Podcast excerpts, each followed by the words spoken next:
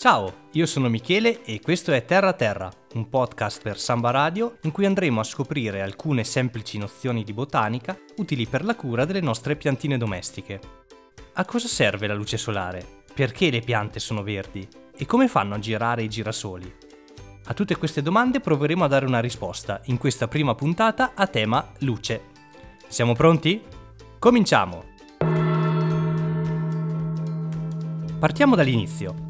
Le piante sono esseri viventi e fin qua spero di non aver perso nessuno, ma hanno un superpotere, riescono a ottenere nutrimento direttamente dal sole, o meglio dalla luce solare.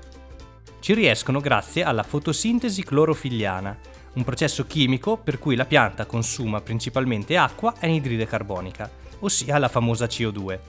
La reazione avviene grazie all'energia della radiazione solare, che permette di rompere le molecole d'acqua o H2O di cui l'idrogeno sarà legato alla CO2 per produrre le sostanze nutritive, che principalmente sono zuccheri, mentre l'ossigeno viene scartato.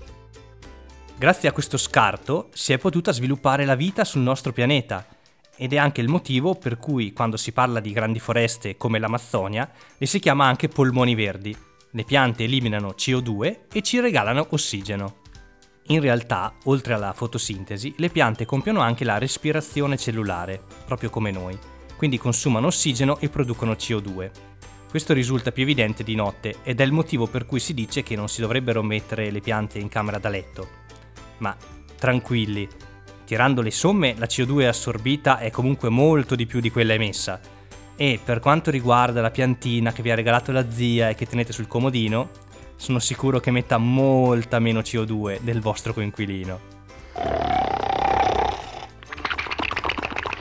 Esistono però alcune piante che prediligono solo un'esposizione parziale alla luce del sole, che vengono chiamate da mezzombra, o addirittura che non la tollerano proprio, come le cosiddette piante da ombra.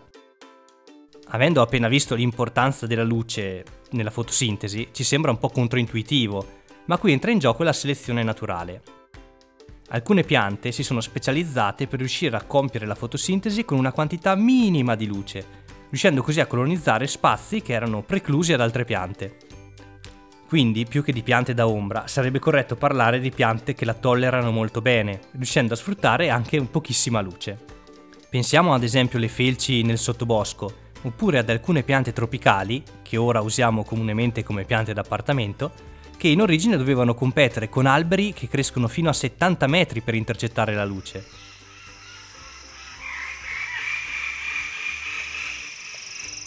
Pensando alle foreste, che colore vi è venuto in mente? Il primo colore che associamo alle piante e di conseguenza alla natura è il verde e ha a che fare con il superpotere delle piante. Infatti ne è responsabile la clorofilla, un pigmento presente nelle foglie e che ha un ruolo fondamentale nella fotosintesi, che infatti è detta clorofilliana. La clorofilla ha il compito di catturare la luce del sole, quindi l'energia necessaria per i processi chimici. La radiazione solare è composta da varie lunghezze d'onda, tra cui la luce visibile, che sarebbero i colori. Un oggetto può assorbire diverse parti di questa radiazione e ne riflette altre che corrisponderanno al suo colore. Ad esempio, la clorofilla assorbe principalmente le lunghezze d'onda del blu e del rosso, riflettendo il verde ed ecco spiegato il colore delle foglie. Ma la clorofilla non è il solo pigmento adibito alla fotosintesi.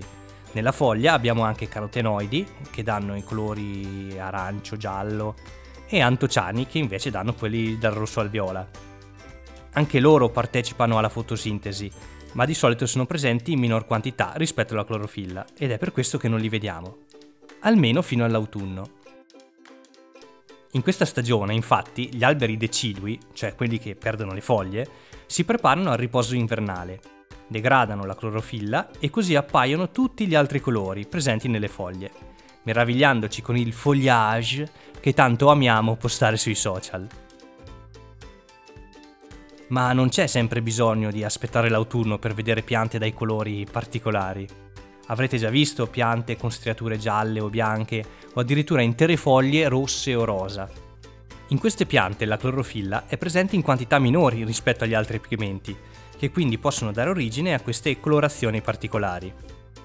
C'è da dire però che queste varietà solitamente necessitano di una maggiore luminosità per non incorrere in problemi cromatici, diciamo così. Difatti questi pigmenti alternativi sono meno efficienti da un punto di vista fotosintetico rispetto alla clorofilla, per cui se la luce non è sufficiente, le foglie tendono a tornare verdi.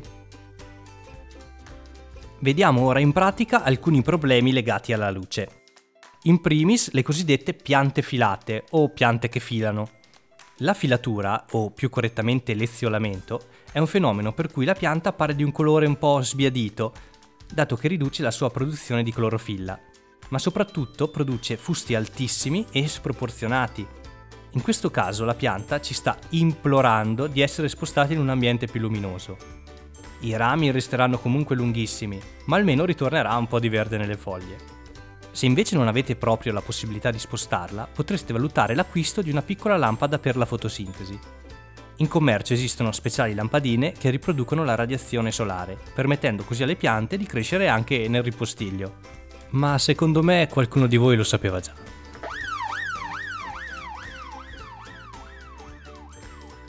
Se anche con un'illuminazione adeguata le nostre piante tendono a diventare un po' gialline, potrebbe essere un problema legato alla mancanza di microelementi. Nella maggior parte dei casi questo è dovuto alla mancanza di ferro, che si manifesta con un ingiallimento diffuso della foglia, eccetto per le nervature che restano verdi. Per risolvere questo problema sarà sufficiente integrare, ad esempio con solfato di ferro. Si vende in tutti i negozi di giardinaggio, anche in comode bustine monodosi che vanno sciolte in acqua. Unica cosa state attenti che macchia. Un altro fenomeno che forse vi è capitato di osservare sono le piantine pendenti, stile Torre di Pisa. Cosa vuol dire? Avete comprato questa piantina, che era bella simmetrica, ma dopo qualche tempo ha iniziato a piegarsi, guarda caso proprio in direzione della finestra. Questo fenomeno è detto fototropismo, significa che le piante tendono a muoversi verso la fonte luminosa. Ora, dirò una cosa magari ovvia, in realtà non è che proprio si muovono, non hanno i muscoli le piante, per cui quando devono cercare la luce di solito intervengono degli ormoni. Questi tendono a concentrarsi nella zona d'ombra e lì inducono le cellule ad allungarsi. L'allungamento delle cellule in ombra fa sì che il rametto si pieghi verso la luce. Quindi, per mantenere la pianta simmetrica, una soluzione banale e quantificace è quella di ruotare periodicamente la pianta. Ma se parliamo di vegetali in movimento, non possiamo non citare il girasole, uno splendido fiore giallo che segue il sole da mattina a sera. Ma in questo caso in realtà interviene più la genetica che gli ormoni. Per prima cosa è bene specificare che questo fenomeno avviene solo negli esemplari in crescita, in quanto il fenomeno è legato proprio all'accrescimento. Di giorno si attivano i geni della crescita nella zona in ombra, spostando il fiore da est a ovest, mentre di notte si attivano dall'altro lato, riportandolo da ovest a est.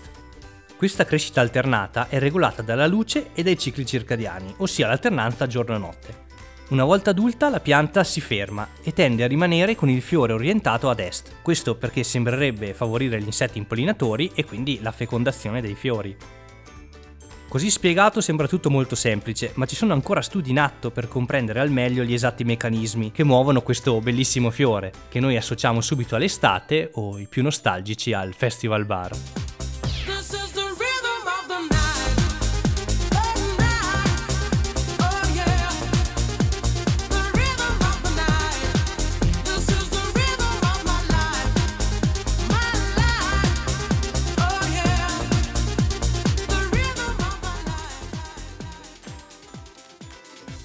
Siamo giunti alla conclusione, facciamo un po' il punto della situazione. Le piante ottengono energia e nutrimento dalla luce solare grazie alla fotosintesi clorofilliana, che consuma CO2 e rilascia ossigeno. Ogni specie è adattata a un determinato livello di luce, è bene quindi posizionare ogni pianta in un luogo adatto alle sue esigenze. Il colore verde delle foglie è dovuto alla clorofilla, ma contengono anche altri pigmenti che possono comparire quando la clorofilla diminuisce. Se le nostre piantine filano, cerchiamo un posto più luminoso e se invece sono un po' ingiallite, proviamo ad aiutarle con un po' di ferro. Infine, le piante tenderanno sempre a muoversi verso la luce. Per mantenerle simmetriche potremo girare il vaso di tanto in tanto. Avete ascoltato Terra Terra, un podcast per Samba Radio di e con Michele Simeone, che sono io. Vi aspetto alla prossima puntata in cui si parlerà di acqua. Alla prossima!